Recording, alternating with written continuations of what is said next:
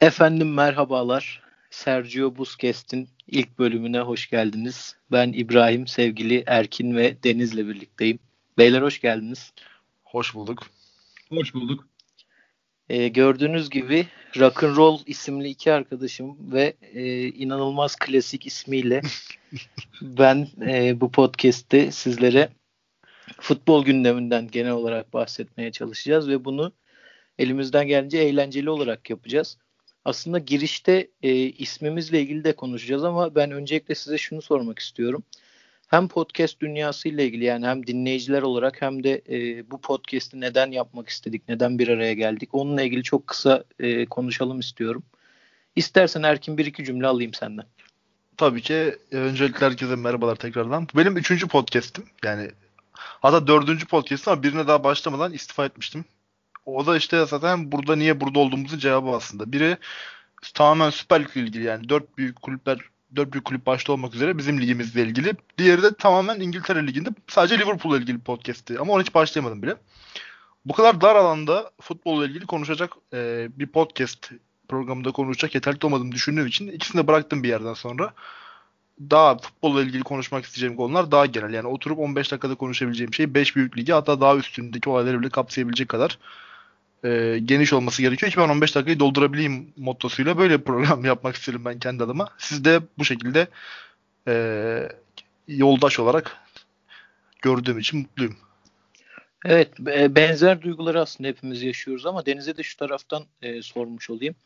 Abi bir dinleyici olarak özellikle senin podcastlerden beklentilerin neler oluyor ve e, spor podcastlerinde aradığını bulabiliyor musun?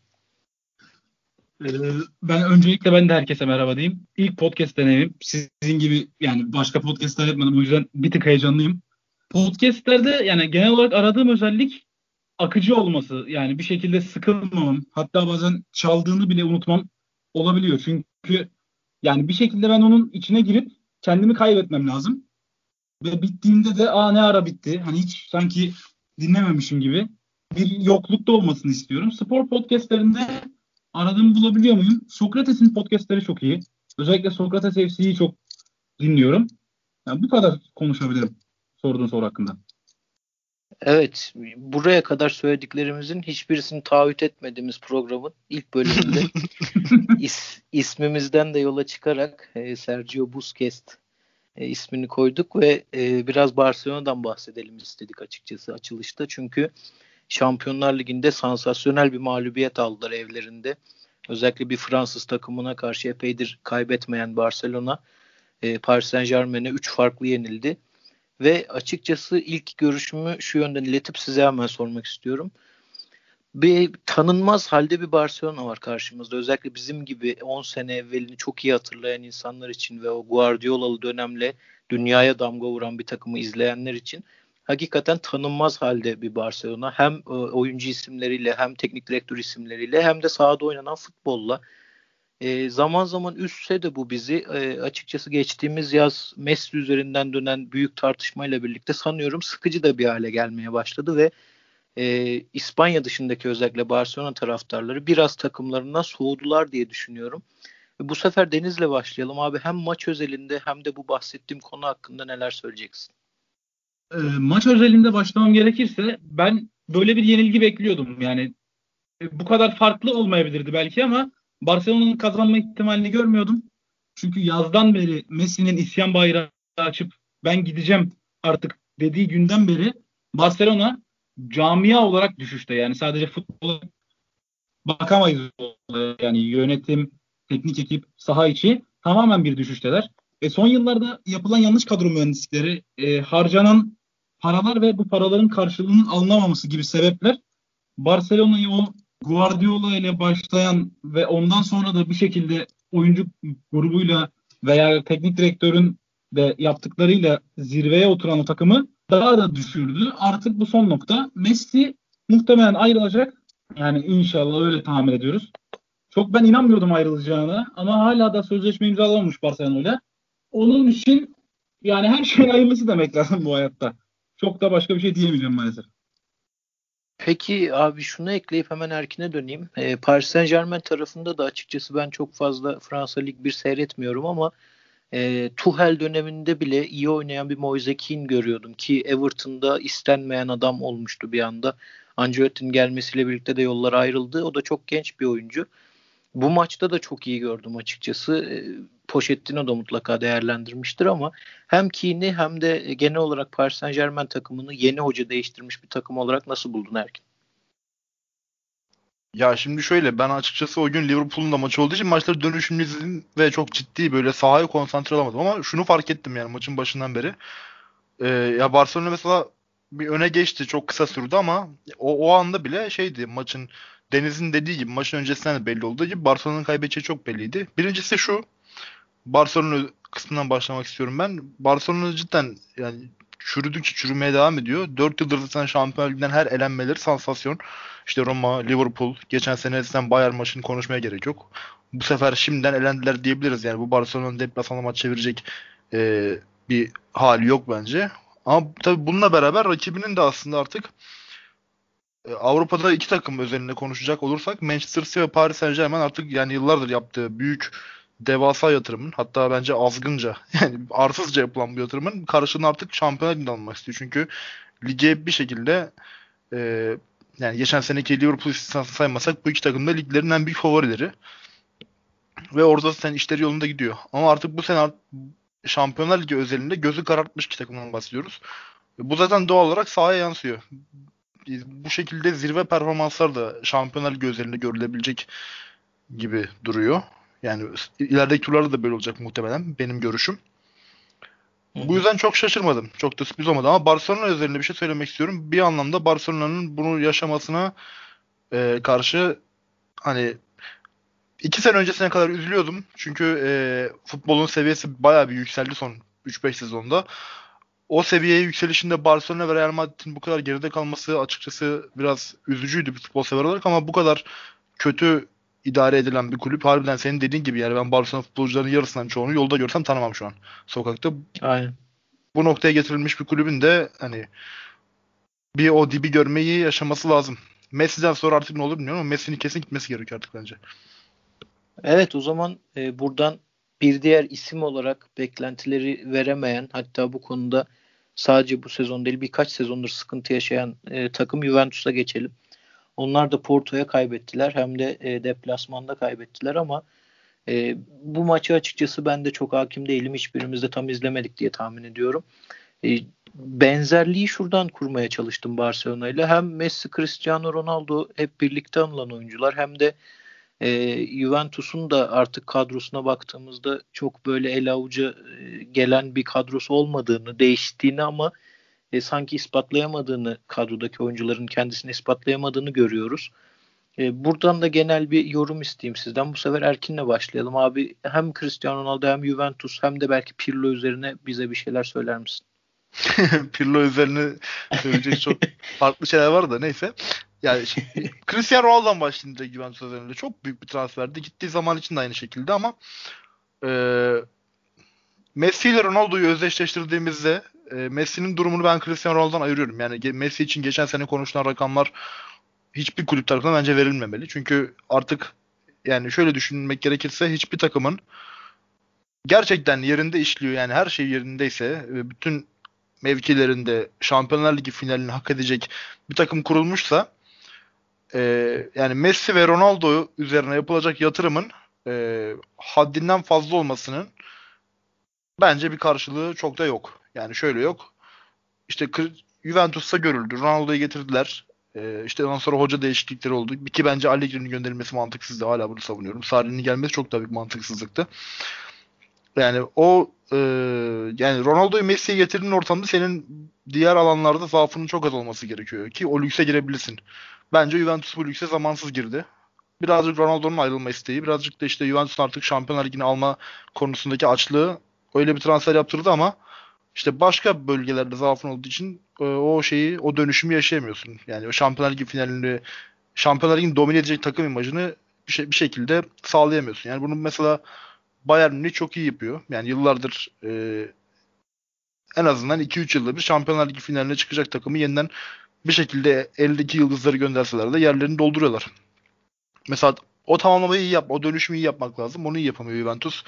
E bunu yapaldıktan sonra da mesela istediğin kadar Cristiano Ronaldo'ya da işte onun muadilini bir futbolcu getir. Tek başına maalesef bir şey yapamıyor. Ama hoca da işte Allegri'nin kovulması bence o anlamda mantıksızdı. Yanlış Evet. yerde aradılar çözümü. Katılıyorum sana. Deniz'e de şöyle pas atayım. Abi aslında saha içine baktığımız zaman e, işte arka taraftan geri dörtlüden başlarsak Juventus'un kadrosunda De Ligt, e, belki işte e, yani milliyetçilik yapmasak da zaten çok büyük oyuncu Merih, e, yaşlı kurtlar var. E, onların dışında ön tarafta da e, Serie çok önemli isimleri Chiesa, Kulusevski gibi e, heyecan yaratan isimler var. Hala hazırda Ronaldo, Dybala gibi oyuncular var bu takımda aslında bu kadar da olumsuz oynayacağını düşündüğümüz ya da umutsuz bakabileceğimiz bir kadro değil ama sanıyorum herkes hocaya bağlıyor bu durumu. Sen ne düşünüyorsun Juventus'un bu kötü gidişatı hakkında? Ee, hocaya bağlamak tabii ki de çok mantıklı. Yani sonuçta Pirlo gelmeden önce galiba alt yaş kategorilerinde çalışmıştı veya oraya alınıp Sarri olduktan hemen sonra yukarı getirildi. Tam hatırlamıyorum. E, Pirlo'nun yani taktik bilgisini daha rüştünü ispat etmedi açıkçası. Yani taktik bilgisi olarak girmeyin konuya ama rüştünü ispat ettiği bir yer yok. Yani sadece Juventus'ta yani ilk basamak Juventus olunca beklentiler çok oluyor. İkinci değinmek istediğim konu hücum hattında dediğin gibi Serie A'da e, top seviyede oyuncular var. E, savunma zaten Juventus'un savunması eskiden beri çok sağlamdı. Yani Merih Delik de oynasa bile arkasında Kellini Bonucci gibi iki tane her zaman güvenebileceğiniz oyuncu var. Ben orta sahanın merkezinde bir sıkıntı olduğunu düşünüyorum. Yani e, bu takımın bence orta sahada yaratıcı bir oyuncusu yok. Ronaldo'ya çok bel bağlamış durumdalar. Daha doğrusu Ronaldo'nun önderlik ettiği hücum hattına çok bel bağlamış durumdalar. Yani orta sahada olan oyuncular işte Ramsey, Rabiot, Bentancur ilk etapta aklıma gelen oyuncular bunlar. Yani yaratıcılıktan uzak bir orta saha rotasyonu var ve topu ileriye götüremediğiniz zaman bir şekilde yani topu ileriye götüremezsiniz. Golü atamazsınız. Bunu söylemeye gerek yok. Ben orta saha rotasyonuna ve Pirlo'nun rüştünü ispat etmediği için e, özgüvensizliğine bağlıyorum Juventus'un düşüşünü. Ve üzülüyorum bir Ronaldo falan olarak. Evet Pirlo geldiğinde çok enteresan şeyler denemişti hakikaten Juventus'a. İşte üçlü savunma gibi saha içerisinde değişken üçlü dörtlü karışık oynadıkları e, maçlar da olmuştu. Çok sonuç alamadı. Arkasından hemen değiştirdi sanıyorum. O süreçte çok sıkı takip etmedim ama e, şu an gelinen noktada klasik bir 4-3-3 ve 4-4-2 oynatan e, Pirlo görüyoruz. Şunu da ekleyelim Juventus'u geçmeden. Konusunu ben açtım kadro derinliğinin ama e, Cuadrado'nun sakatlığını da söylemek lazım. Sağ bek olmasına rağmen e, sezonun belki de Juventus için en formda oyuncularından bir tanesiydi. Onu kaybetmeleri de bence birçok şey kaybettirmiştir bu sene Juventus'a.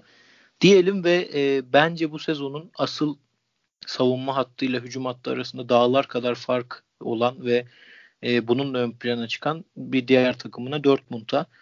Borussia Dortmund çok önemli hem wonderkid diyebileceğimiz hem de artık çok sık isimlerini duymamızla birlikte e, geleceğin e, Messi'si, Ronaldo'su gibi yakıştırmalar yapılan e, birkaç oyuncuya sahip. Ama e, çok da iyi gidişatları yoktu Bundesliga'da. Özellikle son maçlarda sürekli gol yiyen, e, yediğinden fazlasını atamadığında da ki bunu bazı maçlarda başaramıyorlar. Sıkıntı yaşayan bir takım vardı. Hocaları yeni değişti. Bir yardımcı hocayı getirdi onlar da Pirlo benzeri e, tecrübesiz bir hocayla A takım hocasıyla çalışıyorlar şu anda. Ona rağmen seviye karşısında bence sürpriz bir sonuç aldılar. Çünkü e, La Liga'ya ve seviyeye çok hakim olmamama rağmen Dortmund maçlarını e, sık sık izliyorum. Ve ben de birçok kişi de seviyeyi favori görüyordu.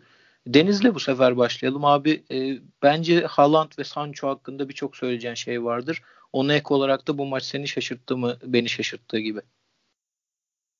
Ee, beni de şaşırttı. Yani Dortmund'un ben senin dediğin gibi çok net gol, bir atan, gol atan bir takım ama savunmada defoları çok yüksek olan bir takım ve ben bir şekilde yenileceklerini düşünüyordum. Yani 3 gol atsalar bile 4 gol yerler diye tahmin ediyordum.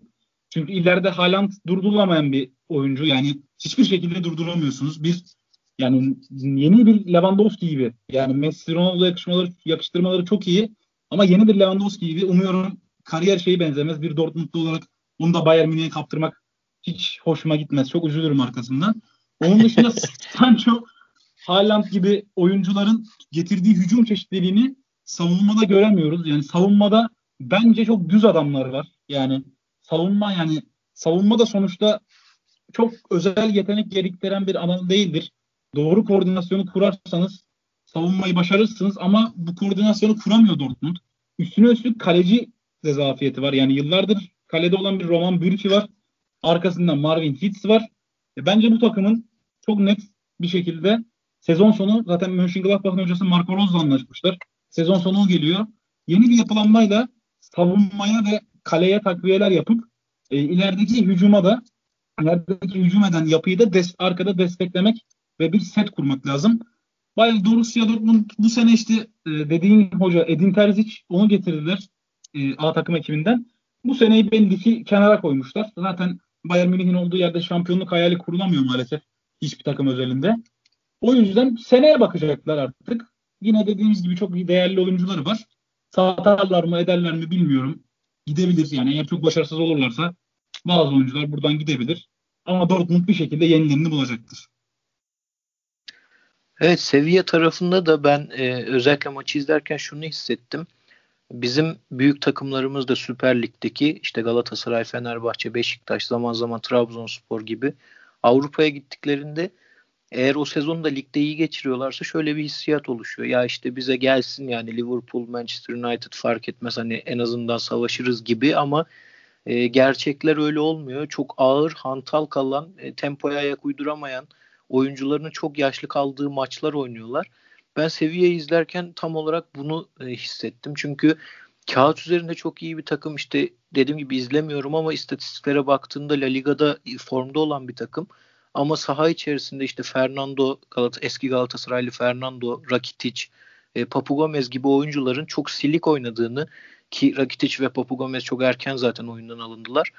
Ve bunun da takıma çok kötü sirayet ettiğini hissettim. E, Erkin ne söyleyeceksin bu konu hakkında? Ya şöyle açıkçası ben maçtan önce e, seviyeyi de Dortmund'da çok takip etmedim bu sene. Yani İspanya Ligi'ni sen çok az izliyorum. Az önceki malum sebeplerden. Çünkü hani lokomotiflerinin zor durumda olduğu bir lig izlemek artık ilgi çekici gelmiyor bir yerden sonra ama önce soracak olursan Dortmund'un galibiyeti beni sizin kadar şaşırtmazdı ama şu şekilde galip gelmesi şaşırtıyor. Ee, abi Haaland çok psikopatça oynuyor. Yani 42 maçta 41 gole ulaşan bir adam ve bu maçta ilk yarıdan 2 gol bir asist. İşte sonradan e, maçı kazanıyorlar bu şekilde. Ondan sonra bir ses daha gözüme çarpmıştı. Onu bulmaya çalışıyorum da bir yandan. Yani e, Şampiyonlar, Şampiyonlar Ligi'nde, Ligi'nde heh. çok kısa sürede çok gol attığı bir istatistik evet, vardı. Evet. 10 gole ulaştı ve bu şey Şampiyonlar Ligi'nde şu anda 7. maçlar oynuyor yani gruplarla beraber. Hı hı. Bu sürede en hızlı e, ulaşılan gol sayısı. Hı hı. En yüksek gol sayısı. Abi çok ciddi bir rakam. Bu durumda açıkçası hücum gücü yüksek bir takım. Topa da hakim bir takım zaten. Hani Avrupa 5 büyük liginde topa en çok hakim olan takımlardan biri şu an Dortmund. O yüzden ben mağlubiyeti e, yani seviyenin mağlubiyeti sürpriz olarak görmedim. Çünkü seviye tarafında baktığımda yani ligin kalitesinden de olsa gerek bende şu an şöyle bir algı var. Bu da analitik gözlem dışında bir algı yani. E, İspanyol takımlarının çoğunu bu şekilde zayıf görmeye başladım. E, ama bu tabii ki mantıklı bir argüman değil. Sadece bir hissiyata dayanan bir tahmindi bu. E, ama şey Peki yani. abi e, araya girdim ama Haaland demişken onu biraz açalım istersen. Hem senin görüşlerini merak ediyorum hem de biz de bir şeyler katarız. E, dediğim gibi başta girerken de yani çok fazla Messi Ronaldo kıyası yapılıyor. Tarz olarak değil ama en azından e, Avrupa dünya çapındaki etkisi açısından. Sen Haaland'ı izlerken ne düşünüyorsun? Yani o seviyelere çıkabilir mi? Bu gol sayılarında kalıcı olabilir mi sence? Yani şöyle bir şey var. Ben aslında Salzburg'da ilk çıktığı zaman geçen sene Şampiyonlar Ligi gruplarında ilk o meşhur hatta haberler bile çıktı. Galatasaray bu adam 500 bin dolar vermedi tarzında falan filan. O zaman açıkçası bir Dortmund'a geçişinde bir şüphelendim lan dedim hani Salzburg Dortmund bir olmayabilir hani kulüp olarak daha büyük bir kulüp içinde olmak e, kişisel olarak oradaki rolleri değiştirebilir ama orada da bu performansı göstermesi ve sonuçta bir şekilde tamam Bundesliga bol gol bol gol bol gollü bir lig ve hani ama bunda Şampiyonlar Ligi devam ettirmesi aynı şekilde aynı kulüpte bu istikrarı da yaklaşık Haaland Dortmund'a gelip bir buçuk seneye yaklaşıyor. Yani bu yıl sonunda bir buçuk sene olacak.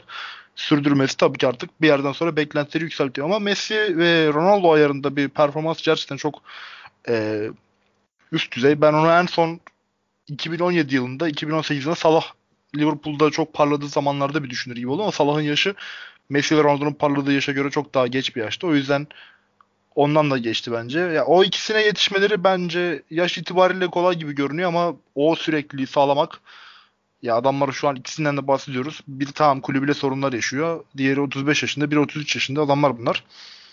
15 yıl periyodunda bu sürekli yakalamak kolay mı bilmiyorum ama onlardan öte karşılaştırılabileceği çok daha e, fazla sayıda forvet oyuncusu var işte. Yani bugün mesela Twitter'da gördüm bir arkadaşım yazmıştı. Adriano ile karşılaştıran var mesela.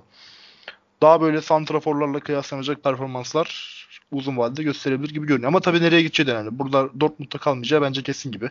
Belli. Çünkü Dortmund yani bu Bayern'den şampiyonluk alma ihtimali yok. Bir yerden sonra takımlar daha yüksek profilli takımların radarına girecek ve muhtemelen transfer olacak gibi görünüyor. Oradan sonra ne olacağı göreceğiz.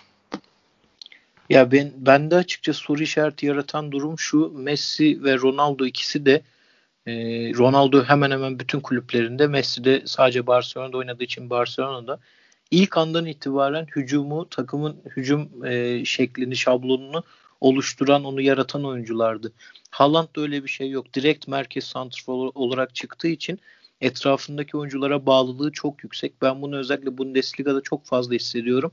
Ee, senin söylediğin gibi hem savunma zafiyetleri yüksek olan bir lig Bundesliga hem de e, açık oynanan e, hakikaten yani en alt sıradaki takımdan e, zirve mücadelesine kadar herkesin açık oyunu tercih ettiği bir lig ve burada çok fazla pozisyon buluyor Haaland ama atıyorum 5-6 atacağı maçta 2 ile 3 ile sınırlı kalıyor. Çünkü e, vurduğunu tamamlayamıyorlar. Vurduğu top e, rakip kontra atağına dönüşebiliyor eğer gol olmazsa. Bu tarz sıkıntıları takım özelinde yaşıyor bence. Tabii ki çok işte dönemin Barcelona'sı gibi, şimdiki Bayern Münih e, ya da Manchester City gibi bir takıma transfer olursa işler değişebilir. Ama bu tarz takımlarda devam ettiği sürece ya da e, Chelsea'nin Werner transferi gibi e, beklentiyle yani onun takıma getireceği yüksek e, performans beklentisiyle transfer olursa bir takıma o e, ihtimalden çok daha fazla uzaklaşacağını düşünüyorum. Deniz'e de son e, bu konu hakkında fikrini sorayım. E, Haaland'ın zirvesini sen nerede görüyorsun? Haaland e, şu anda bence zirveye çok yakın ama tabii yaşı çok genç ve önünde yani 10 yıl ve hatta 10 yıldan daha fazlası var. Erkin'in dediğine katılıyorum. Borussia Dortmund'da çok kalmayacaktır. Yani bu sezon sonu bile ayrılabilir. Ama işte bu pandemi şartlarının futbola getirdiği etkiler yani ekonomik olarak da çok büyük etkiler olduğu için yani bu sezon belki Dortmund'un istediği bonservisi bulamaz ama ondan sonraki sezonlarda kesinlikle bir yere gideceğini düşünüyorum. Ben zirvesini şöyle değerlendirmek istiyorum. Gideceği lige göre değişecektir. Sonuçta hangi lige gitse en büyük takımlardan birine gidecek. Yani İngiltere'ye gitse İngiltere'ye bence temposu uygun Premier Lig'e. Aynı gol sayılarına ulaşabilir mi? Emin değilim. Yani bir sene bocalayabilir ama ondan sonra yine zirveye ulaşacaktır. Mesela İspanya'ya giderse ben çok rahat gol atabileceğini düşünüyorum. Çünkü Sevilla Dortmund maçındaki tempo farkına değindiğin gibi La Liga e, bu 5 büyük ligde belki de temposu en düşük lig. Yani daha teknik oyuncularla oynanan kalecisinden stoperine, stoperinden ön liberosuna bütün oyuncuların tabiri caizse ayağının iyi olduğu, çok teknik bir şekilde oyun oynanan bir ligden bahsediyoruz. Temponun biraz daha geri planda kaldığı bir ligden bahsediyoruz. La Liga'ya giderse Barcelona veya Real Madrid bence leblebi gibi gol atar diyeyim. Onun dışında Fransa'ya çok gideceğini sanmıyorum ama İngiltere'ye giderse bocalayabilir. İtalya'da da şöyle bir durum var. İtalya'da biraz daha girift işler. Yıllarca savunma futboluyla, iyi savunmasıyla bildiğimiz İtalyan futbolu artık hücumuyla da, farklı hocalarıyla da bir e, nüve yaratıyor. Bir yeni bir konuşamadım. Toparlayacağım. yeni bir tarz yaratıyor. Yani girift e, oyunlar oynatan hocalar var. Gasperini gibi hücumu düşünen. Sassuolo'nun hocası var. Dezerbi olması lazım. Onunla Hı. böyle hücumsal, hücumsal, hücumcu işleri var. Ee, ama İtalyan futboluna nasıl uyum sağlar ona saklanan fikrim yok ama İngiltere ve La Liga için yorumlarım bunlardır. Ee, Peki hocam İtalya... Tür- Türkiye'ye evet, gelirse Haaland ne yapar sence? yani Erzurum deplasmanında bir ayak kırılır muhtemelen. Bu zeminlerde falan. Yani savunmacılar bu şekilde indirirler. Yalnız şaka şaka bir yana Ribery bu tarz bir oyuncuyken gelmişti. Hala çok şaşırdığım bir transferdir yani aklıma geldi şimdi. İlginç. Anelka da benzerdi ama Ribery daha e, ba- başka bir transfer döneme göre. E, evet isterseniz Leipzig Liverpool maçına geçeyim. E, orada ilk önce Liverpool'u genel olarak konuşarak başlayalım isterseniz. Sonrasında Ozan Kabağ'da özel olarak konuşuruz. Burada e, Erkin'in daha fazla söyleyeceği şey olduğunu düşünüyorum. Tamamen e, hem sezonu genel değerlendirsin Erkin bize bir Liverpool'lu olarak hem de e, bu sakatlıklara rağmen Liverpool Şampiyonlar Ligi'nde ya da ligdeki şu an e, ilk dört yarışında neler yapabilir önümüzdeki süreçte? Abi şimdi şöyle Liverpool'un açıkçası yani geçen senelik şampiyonluğundan sonra bu kadar dominantlığı ligde Manchester City'ye kaptırmasını beklemedik. Yine ben Manchester City'nin daha güçlenip geleceğine %100 emindim ama bu derece tam tersine dönmesini geçen sene oranında kimse beklemedi. Ben de beklemedim ama tabii ki hem sakatlıklar hem de pandemiden sonra Liverpool'un o e, psikolojik olarak yani geçen sene yaşadığı büyük sefer ondan öncesinden birikerek gelen bir e, durumdu bu. Şampiyonlar Ligi şampiyonu var birikerek dediğimiz ama Premier Lig şampiyonu 30 sene sonra gelince o daha büyük bir zirveymiş gibi göründü ama bu zirvede taraftarla bütünleşememesi, o karnaval havasını, şe- şehirle bütünleşememesi falan derken takım psikolojik olarak zaten boşluğa düştü bence. İkinci durum geçen Deniz söyledi bunu grupta. Misyonu tamamlamak gibi bir durum oldu. Aslında misyon tamamlanacak bir durumda değil Liverpool. Yani çok daha uzun bir dominasyon süreci olan takımlar var ama Liverpool'a böyle sirayet etti. Ee, bunun getirdiği bir boşluk oldu bence. Yani bu sene geçen sene kadar parlak geçmeyeceği belli oldu aslında o anlamda.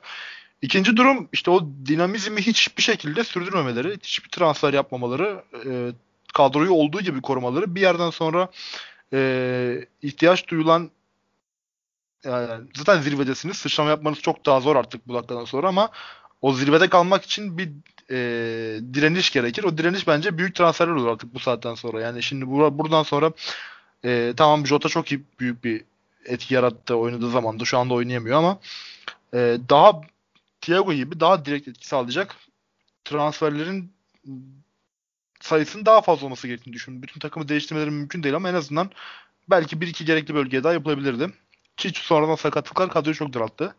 Derken bu şekilde bir de özgüven kaybını eklersek işte o seri puan kaybıyla beraber çok büyük bir krize girdiler. Ben Leipzig maçından önce açıkçası çok korkuyordum. Yani direkt Liverpool taraftarı gözüyle çok korkuyordum. Çünkü e, yani ligde çok ciddi zaaf yaşatıyordu. Hem Alisson çok formsuzdu yani abuk sabuk hatalar yapıyordu 3-4 maçtır. E, hem de işte Ozan'ın Leicester deplasmanındaki başlangıcı biraz beni korkutmuştu ama işte Klopp'un açıklamaları falan ona hani e, ilk başlarda bunu normal gördüğünü söylemişti zaten. E, ama ikinci maçında da bu sefer Liverpool'un yani Ozan'ın ikinci maçında Liverpool'un bu durumu ters yüz edeceğini düşünmüyordum. Leipzig deplasmanında biraz şanslı sayılabileceği gollerle kazandılar ama e, kazandılar ve Ozan da gerçekten iyi performans gösterdi. Haftanın oyuncusu seçildi. Şampiyonlar Ligi'nde hatta haftanın 11'ine girdi sanırım. Daha bugün bir arkadaşım uh-huh. yolladı bana onunla ilgili bir şey. Ya bunu da şuna bağlıyorum. Artık Liverpool ligden umudu kesti. Yani puan farkı matematiksel olarak da çok büyük. E, bir yandan oyun olarak da Manchester City'nin yanına yaklaşamaz şu anda Premier Lig'deki hiçbir takım. Kadro kalitesi olarak da durum böyle. E, bu durumda şampiyonluğun artık gelmeyeceği çok belli. İlk dörtte bir şekilde kalacağını düşünüyorum Liverpool'un. Ama ilk dörtte kalmak dans yani ilk dörtte kalmak da tabii ki motivasyon ama bununla beraber Şampiyonlar Ligi artık Liverpool'un odaklanabileceği tek kupa. Bu yüzden artık var gücüyle oraya odaklanacağını ve bir şekilde kupanın Bayern Münih, Paris Saint Germain ve Manchester City ile beraber yine her şeye rağmen favorilerinden biri olduğunu düşünüyorum. Ee, yani tamamen artık tek bir yöne kanalize olmanın verdiği durumdan kaynaklanan bir galibiyet dönükü durum. Yani daha doğrusu böyle hmm. bir sürecin başlamasının ilk ışığıydı. Yoksa çok büyük sürpriz bir galibiyet değildi Leipzig deplasmanı Liverpool için ama daha değerli toplu, daha odaklı olacaklarını düşünüyorum ben Şampiyonlar Ligi'nde. Ya ben açıkçası geçtiğimiz sezon e, bu e, namalup uzun bir süre namalup gidilen şampiyonluk senesinde Liverpool'un birçok maçını şaşırıyordum. Ya en az bu seneki kötü performansları kadar geçen seneki iyi performanslarına da şaşırıyordum. Çünkü özellikle sezonun ilk yarısında Alisson'un sakat geçirdiği dönemde Adrian kaledeyken gerçekten çok ilginç maçlar kazandı Liverpool. Yani son dakikada 2-1 oldu. Zaten o dönem epey bir maçı 7-8 maçı 2-1 kazandı Liverpool. Çok uzun süre 1-1 giden geriye düştükleri çok maç oldu ama bir noktada maçı çözüyorlardı. O dönem ben açıkçası çok şaşırıyordum Liverpool'un bu kadar iyi gitmesine yani hiçbir şekilde takılmamasına. Ve tüm bunların üstüne ne kadar görkemli bir şampiyonluk olursa olsun e, yaz transfer döneminin bu kadar kötü geçmesi de aynı oranda şaşırttı beni. E, sen zaten belli başlı noktaları söyledin Erkin daha fazla detaya girmeyeceğim ama hakikaten e, o yazdan sonra bence çok şaşırtıcı olmadı benim için en azından bu sezon e, bu kadar tökezlemesi.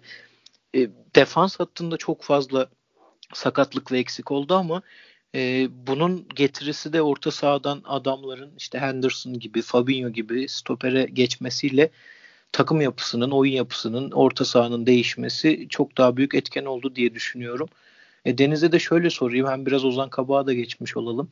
Ya şu an e, mevcut Liverpool ilk 11'inde ya da e, genel çıktıkları kadroda orta sahayı ve savunma hattını nasıl görüyorsun? Curtis Jones, Thiago ya da işte stoperde yeni gelen Ozan, Henderson nasıl geliyor sana? Ee, Liverpool Erkin'in dediği gibi geçen seneki dominasyondan çok uzak ve yine Erkin'in dediği gibi dominasyondan çok uzak olmasının sebepleri aslında çok açık. Ama çok şaşırtıcı bir durum. Yani geçen sene bu kadar dominasyon sağlamış bir takımken uzun süre dediğin gibi namalup gitmişken e, bu sene bu hallere düşmeleri tabii ki de sakatlıklarla açıklanabilir. Senin dediğin gibi transferde, transfer dönemindeki başarısızlıklarla açıklanabilir. Çünkü bence yani net bir stoper alınmalıydı. Yani Van Dijk'ın yanında Gomez oynuyordu geçen sene çoğunlukla yanlış hatırlamıyorsam. Yani Gomez'i kesebilecek veya üçüncü Doğru. olup Gomez'e tehdit yaratabilecek bir oyuncu lazımdı en azından. Ama yapılamadı. Ondan sonra bütün stoperler gidince yani bir ara Liverpool stoperde, stoper tandeminde Henderson Fabinho ikilisiyle oynuyordu. Fabinho defansif bir oyuncu bu rolü becerebilir ama Henderson o kadar defansif oyun, bir oyuncu değil. Bir, müthiş bir görev adamı. Her takımda, her, tek, her teknik direktörün takımında görmek iste, isteyeceği türden bir oyuncu. Liderlik vasfı da var bildiğiniz üzere Liverpool'un kaptanı. Ee, o yüzden onları geriye çekince bu sefer orta sahadaki nicelik ve hatta nitelikten de e, kaybediyorsunuz. Orta sahaya ondan sonra Curtis Jones gibi altyapı oyuncuları geliyor ki bence kötü bir oyuncu değil Curtis Jones. Liverpool seviyesinde oynayabilecek bir oyuncu. Ama orta sahaya mesela sezon başı Thiago da geç girdi. Bir Bayern'den geldikten sonra Covid oldu yanlış hatırlamıyorsam. Sonra bir başka bir sakatlık da olmuş olabilir emin değilim. O yüzden bir geç geldi oraya Thiago. abi direkt geldiğinde. Direkt mi sakatlandı? Doğrudur. Hı-hı. O yüzden şey e, dediğim gibi yani Liverpool'un savunma ve orta sahadaki problemlerini bir sonraki e, transfer sezonunun artık çözmesi lazım. Yoksa bu takımın düşüşü bence devam eder. Yani Van Dijk Gomez gelse de yani bundan kötü olur mu bilmiyorum ama bu seneki kadar bile olursa yine kötü olmuş olacak. Yani o dönen oyuncularla bu kadar direkt, olursa direkt sana geri döneceğim. Hazır sen Van Dijk'ten bahsetmişken Ozan transferi tabii ki Türkiye'de insanları çok heyecanlandırdı ama Liverpool tarafında da e, hem Van Dijk'in e, sakat olması hem de hep e, zirvesinin Van Dijk olarak gösterilen, idolünün Van Dijk olduğu bir oyuncunun transfer edilmesi Liverpool tarafında da bence ekstra hem bir heyecan hem de beklenti yaratmıştır diye düşünüyorum. E, senin Ozan Kabak'tan beklentilerin neler yavaş yavaş onu konuşmaya başlayalım. Tabii öncelikle yani muhtemelen yani bunu söylemeye gerek yok ama hepimiz çok gururluyuz Ozan Kabak Liverpool'da diye. Aynı zamanda işte Çağdaş'ın, şey, Çağ, Çağlar'ın, Çağdaş? Çağlar'ın, Meri'nin, Çağdaş kim abi? Çağdaş Hoca bizi andı şu an. Çağdaş Hoca bizi andı. Soru yok mu arkadaşlar? İyi devam devam. Çağlar'ın, Merih'in yine dünyanın iyi takımlarında oynamaları aynı şekilde Ozan'ın da böyle bir yerde oynaması gözümüzü kabartan bir durum. Dediğin durum idolünün Van Dijk olan bir oyuncunun e, bunu açıkladıktan yani bir buçuk iki sene sonra olması lazım. Van Dijk'ın takımına gitmesi ve belki onunla her şey düzeldikten sonra veya yeni sezonda belki ikisinin tandem oynayacak olması müthiş bir duygu. Ozan Kabak'tan beklentiler bence ilk etapta biraz düşük tutulmalı. Çünkü Almanya'dan geldi. Yani Almanya İngiltere futbol olarak farklılar. Tempo olarak yakın sayılabilirler. Ama İngiltere'nin temposu her zaman bütün liglerden daha yüksektir. Ayrıca büyük beklentiler hüsranlar getirebilir. Yani oyuncunun yaptığı basit işleri çok pohpohlamadan hani helal olsun daha yeni geldi bir adaptasyon sürecidir diye bakmak lazım. Abi ben Liverpool'un bu sene ilk yani transferlerden önce yaşadığı sıkıntıyı geçen sene Fenerbahçe yaşadı. Yani biz geçen sene de Süper Lig ilgili podcast yaparken konuştuk bunu. Ben o zaman e, bir yorum okumuştum ya da bir analiz dinlemiştim. Çok önemli spor yorumcularının biriydi ama ismini hatırlamıyorum şu anda maalesef. Şey dedi. Şimdi Fenerbahçe Erman, şu... Erman Toroğlu. Muhtemelen. yani şöyle e, dedi ki e, abimiz kimdi hatırlamıyorum. Ali, Ali olabilir ya da işte Demirkol olabilir bilmiyorum. Televizyonda izlemiştim çünkü. E, hiçbiri o kadar değerli değilmiş bu arada evet. Ya ben bir anlamda severim ikisini de ya. Yani şey olarak. evet yapıyorum. Şaka Aynen. Şey şey dediler. Fenerbahçe işte Jailson stoper oynatıyordu mesela. Bu sene ya şey gibi olayı var. Şimdi bir defansif orta saha arkasında kaleci ve stoper olmasına alışkındır. Bu adam stoper olunca aynı görevi görmüyor yani. Bunu e, bu yüzden etkili bir yöntem olarak denemek mümkün değil. Yani çok kolay değil. E, defansif orta sahadan stoper çıkarmak. Galatasaray şu an bu Donk'la başarıyor gibi ama Donk sen stoper olarak da tecrübeli bir oyuncuydu. Ya bu noktada şey önemli yani. Bu defansif orta saha oyuncularının stoper olarak vereceği katkı ya güvenilmemesi gerektiğini transfer döneminde göz önünde bulunması gerekiyor kulüplerin ki Liverpool gibi artık hani Şampiyonlar Ligi'nden ve şampiyonluktan sonraki aşamada artık zirvedesin yani. Çakılman çok daha kolay. Burada artık o tedbir alman gerekiyor yani. Van Dijk'ın ve Gomez'in bir de Matip var. Üç tane stoperin var senin az kadroda oynayabilecek. Hı hı. O kadro derinliğini yaratman lazım. İşte bu böyle bir sonuç doğabiliyor yani. Henderson, Fabinho tandemi orta sahadan da çok şey kaybettirdi aynı zamanda. Stoperlerin niteliğini düşürdü. Orta sahadaki Fabinho Henderson alternatiflerini de Liverpool'dan çalmış oldu. Bu da tabii çok büyük eksiklik. Yani aslında iki oyuncu eksikliği gibi ama 4-5 oyuncu eksilten bir duruma dönüşüyor. Yani aslında abi geniş kadroda Ned Phillips ve Rhys Williams da var Liverpool'da ama onlardan hiçbir zaman istediği verimi alamadı Klopp. Kaldı ki bu konumuzda da bağlantısı var. Ozan Kabak bu iki oyuncudan da küçük. Yani Rhys Williams da sanıyorum aynı yaşta, aynı sene doğumlu. E, Ned Phillips'ten küçük bir oyuncu. Ama tecrübesi ve e, sahada kaldığı süre daha fazla. Hem Galatasaray'da hem e, sonrasında Stuttgart'ta ve e, Schalke'de pardon Stuttgart değil de o kimle küme düştü? Stuttgart. Stuttgart'ta Stuttgart. Tamam. Stuttgart'ta ve Schalke'de e, sahada kalma süresi tecrübesi daha fazla ama yaş olarak dediğim gibi onlardan küçük bir oyuncu. O yüzden hem e, hoca hem tüm takım bunun farkındadır bence ama Ozan Kabak için bence stresli ve zor bir dönem. Yani belki de kariyerinin en zor dönemini geçirecek, geçiriyor, geçirmeye başladı. E, bu açıdan da çok bakıldığını görmüyorum ve bu beni üzüyor açıkçası. Çünkü ben Ozan Kabak'ın yerine koyuyorum kendimi. Bu topa girer miydim? Açıkçası çok emin değilim. Ne kadar büyük bir fırsat olsa da e, Klopp faktörünü, faktörünü bir kenara koyuyorum tabii. Klopp'la çalışmak e, çok başka bir hayal e, bir profesyonel futbolcu için ama bu kadar sıkıntılı bir Liverpool savunmasına kurtarıcı adam olarak dediğim gibi diğerlerinden küçük yaştayken transfer olmak gerçekten çok cesur bir hamle. Ayrıca da kutlamak lazım. Umuyorum sizin bütün söylediklerinize katılmakla birlikte e, hiç e, başı ağrımadan e, bu Leicester maçının en kötü performansı olmasını dileyelim. Çok daha iyi yerlere gitsin inşallah Ozan. İnşallah. E, buradan Premier Lig'e hazır Liverpool konuşmuşken geçelim ve Manchester City'nin harika formuyla birlikte ilk ay konuşalım istedik biraz.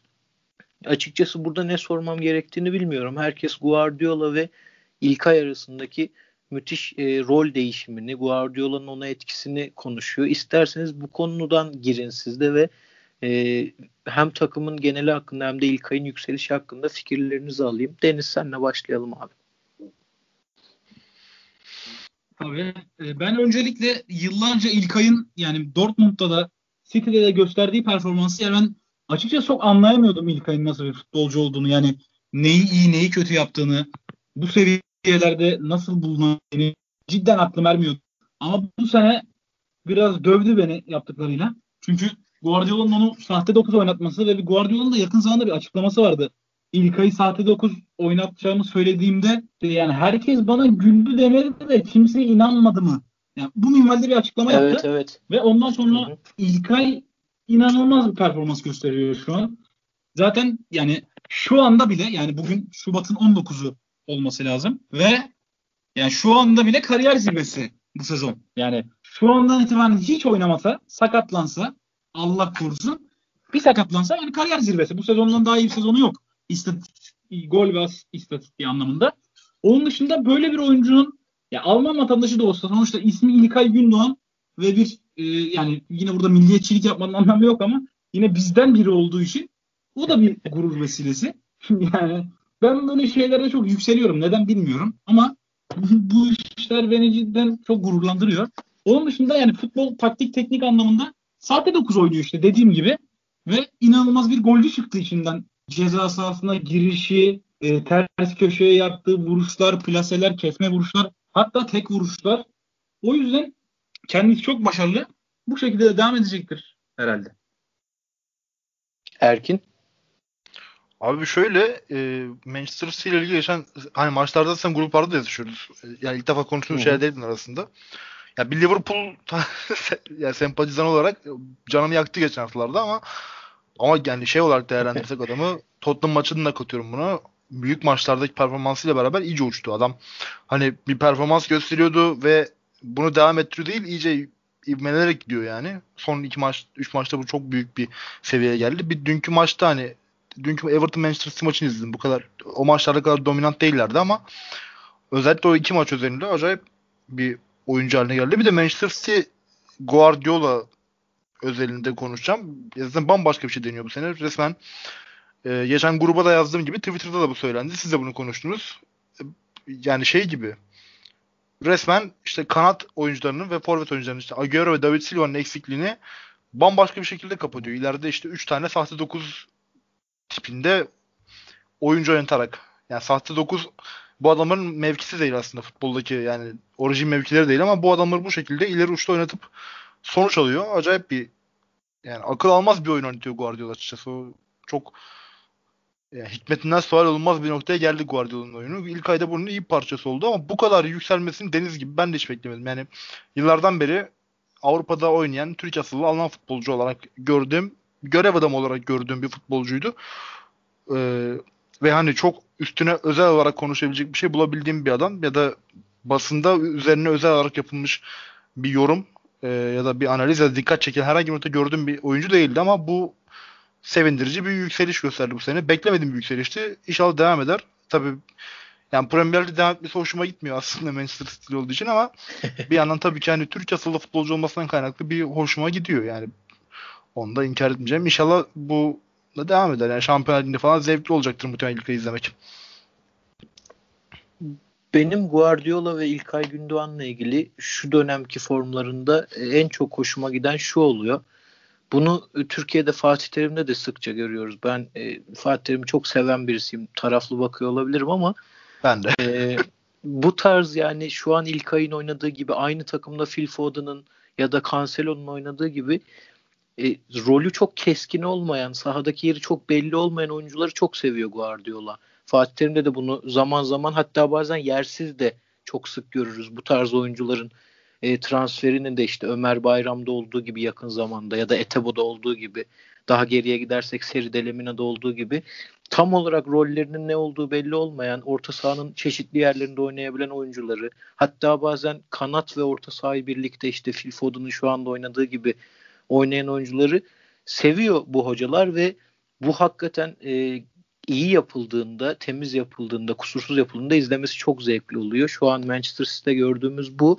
Ama buna ben e, çok büyük bir katkının tabii ki Agüero'nun eksikliği var ama e, David Silva'nın takımdan ayrılışıyla birlikte Kevin De Bruyne'nin ciddi sakatlığının da etkisi olduğunu düşünüyorum. Yani faydası oldu ters taraftan yanlışlıkla. Çünkü ikisi de yani hem David Silva hem e, Kevin De Bruyne rollerini çok keskin bir şekilde oturtmuş ve yerine getirebilen imza hareketleri, imza asistleri, imza vuruşları, topla buluşmaları olan oyunculardı.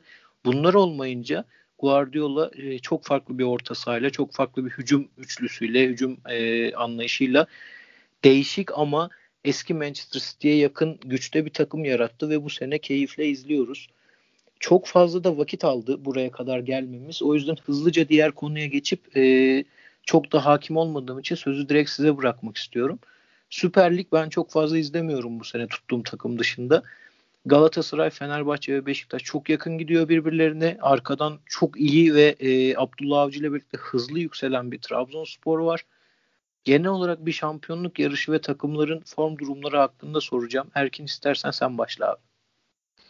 Abi şimdi Süper Lig açıkçası biraz tarafı da konuşabilirim. Benim yıllardır özlediğim bir tablo var ligde. Çünkü e, bu yani Galatasaray, Fenerbahçe, Beşiktaş'ın bir kere Trabzonspor'u katıyorum bunun içine.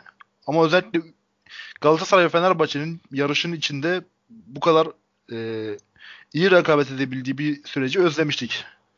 Bir kere bu gerçek. Bunun dışında Beşiktaş'ın Sergen Yalçın'la beraber yani Sergen Yalçın bence geldiği günden beri sadece bu sezonu katmıyorum. Her zaman beklenilenin kadro kalitesi olarak beklenenin üstünde götürdü takımı. Şu anda da çok iyi götürüyor. İlk son maçta da çok iyi top oynadılar. Üçünün rekabet etmesi çok değerli, çok kıymetli. Yani Başakşehir'le edilen rekabetten çok daha kıymetli. Bir kere bunu söylemem lazım.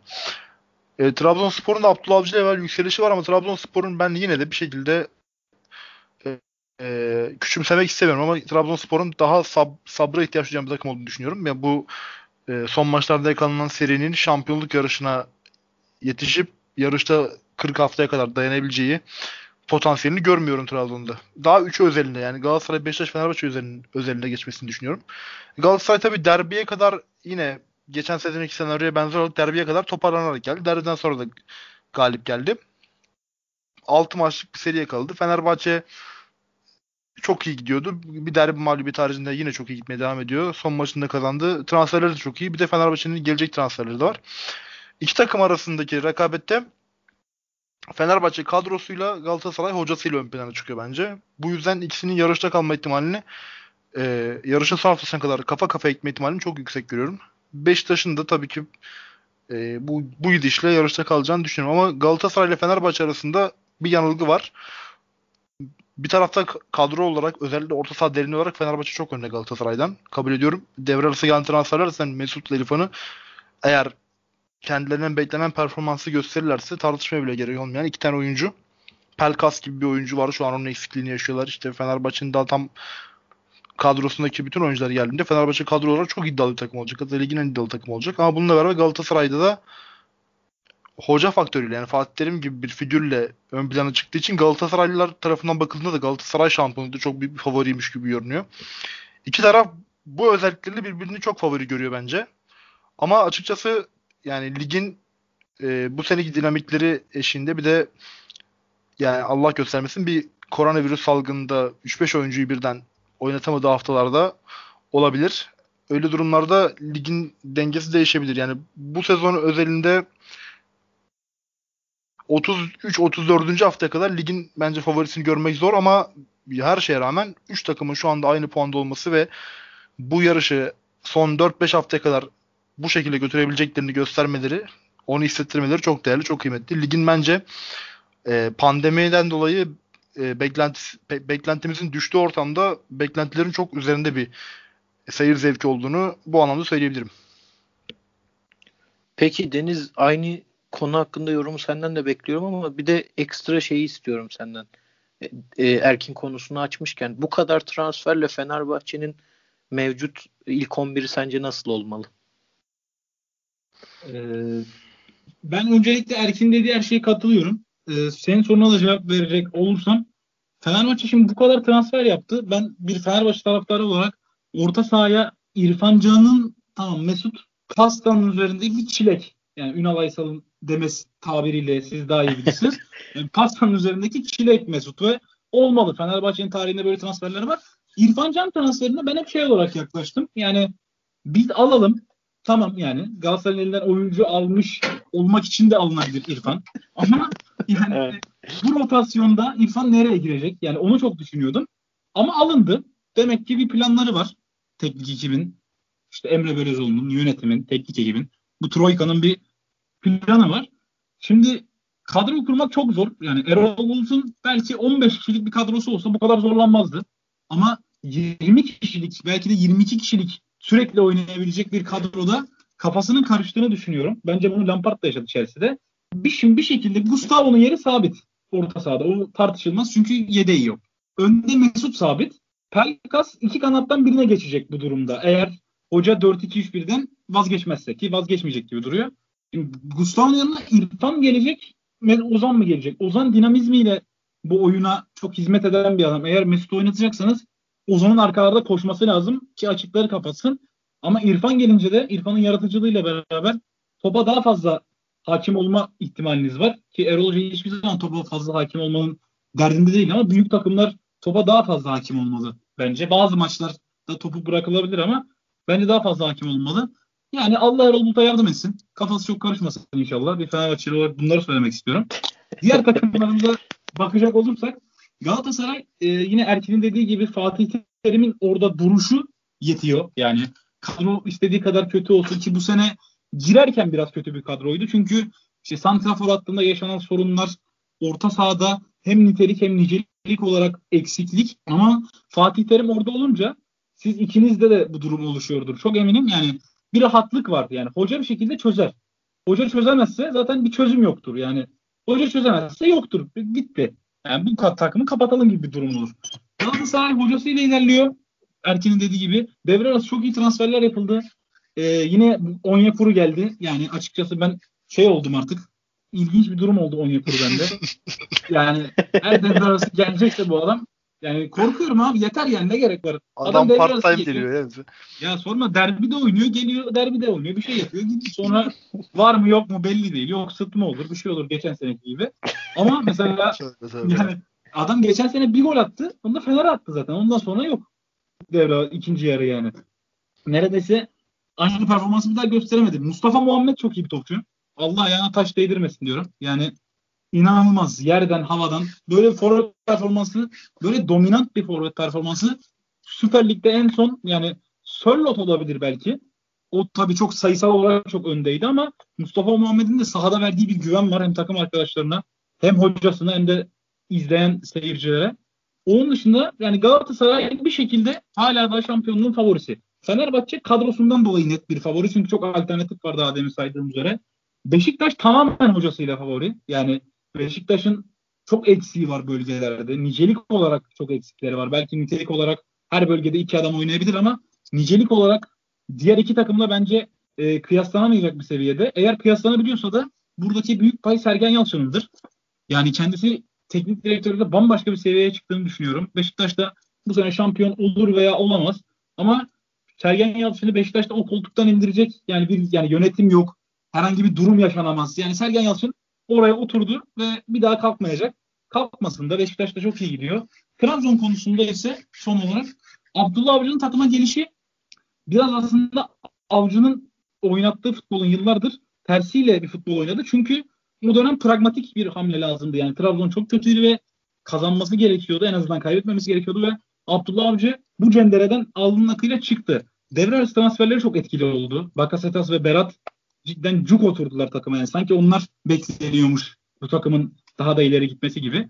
Ee, bu sene Trabzon'un ben şampiyonluk ihtimalini çok az görüyorum. Çünkü e, üç büyüklerle aralarında yani ilk üç sıradaki üç büyüklerle aralarında yanlış hatırlamıyorsam 6 puan var. Ve çok kolay kapanacak bir fark değil yani. Üç takımın da ikişer maç kaybetmesi ve Trabzon'un bu süreçte hiç maç kaybetmemesi gibi durum yaşanacaktır. Ama Trabzon dediğim gibi yani üçüncülükte olur en fazla. İkincilik bile çok zor görüyorum.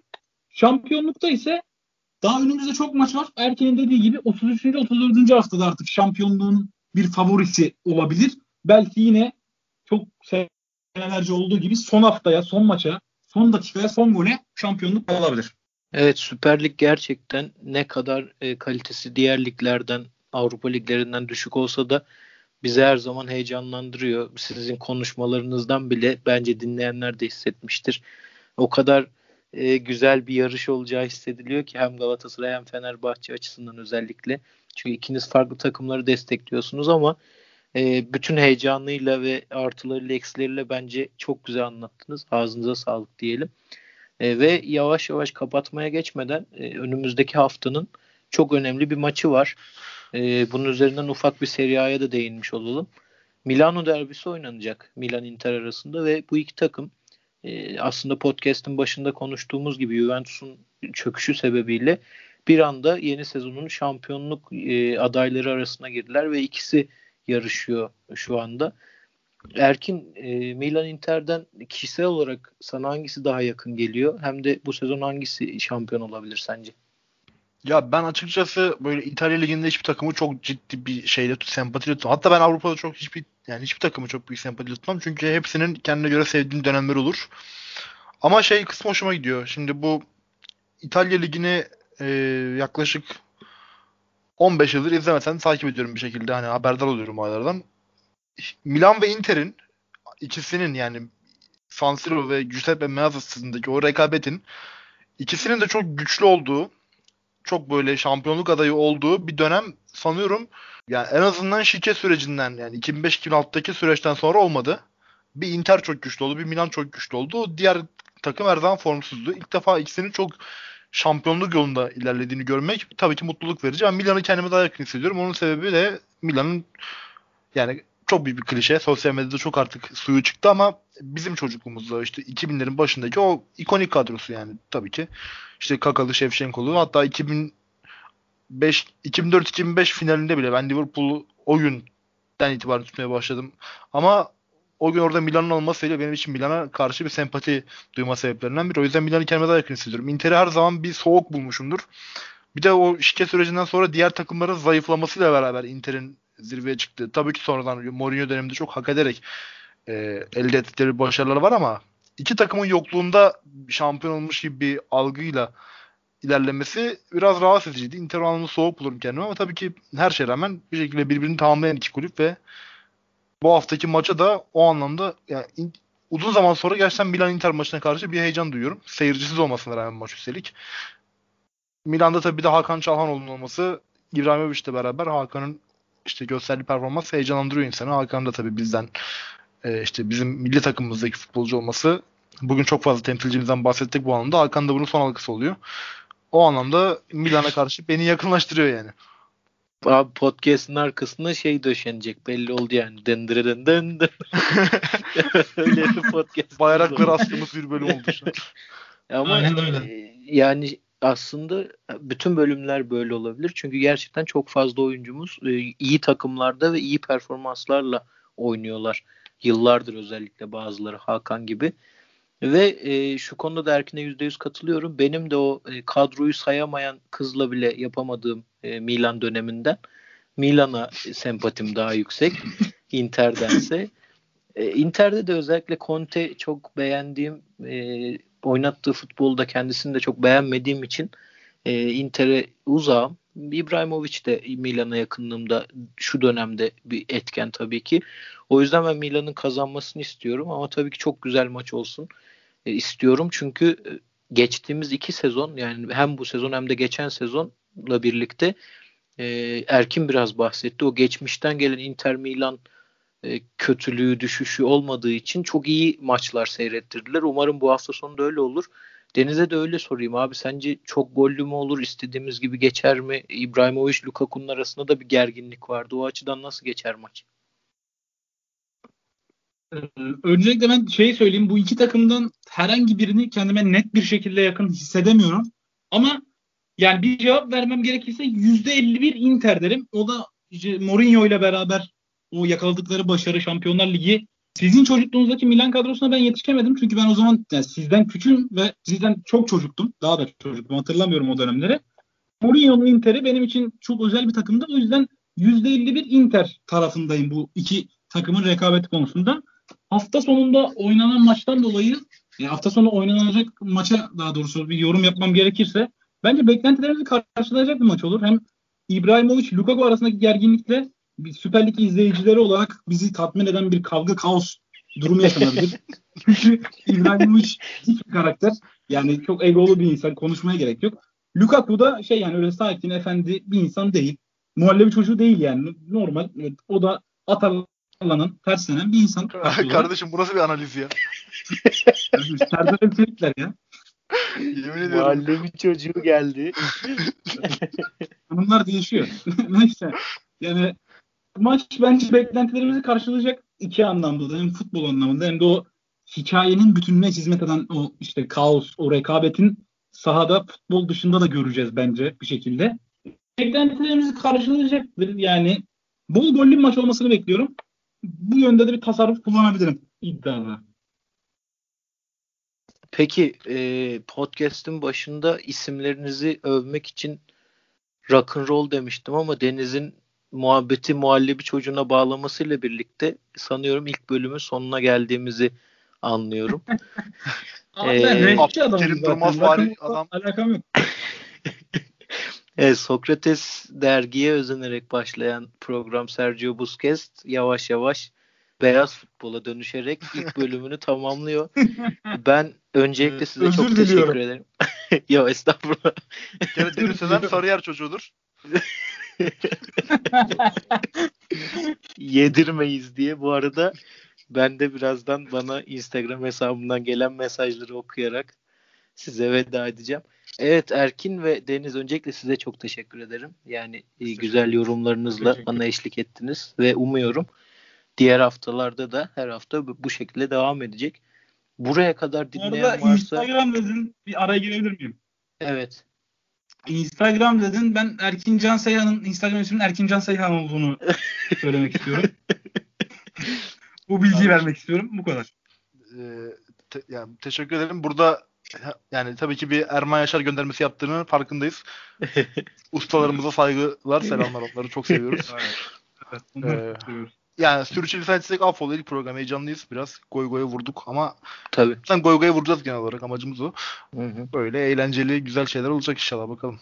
Yani buraya kadar dinlediyseniz öncelikle e, aynanın karşısına geçip bu hayatta neyi yanlış yaptığınıza tekrar bakmanızı tavsiye ediyorum ve gerçekten çok teşekkür ediyorum. Umarım bir dahaki bölümlerimizi de buraya kadar dinlersiniz. Kendinize iyi bakın. İlk bölümden bu kadar. Hoşçakalın.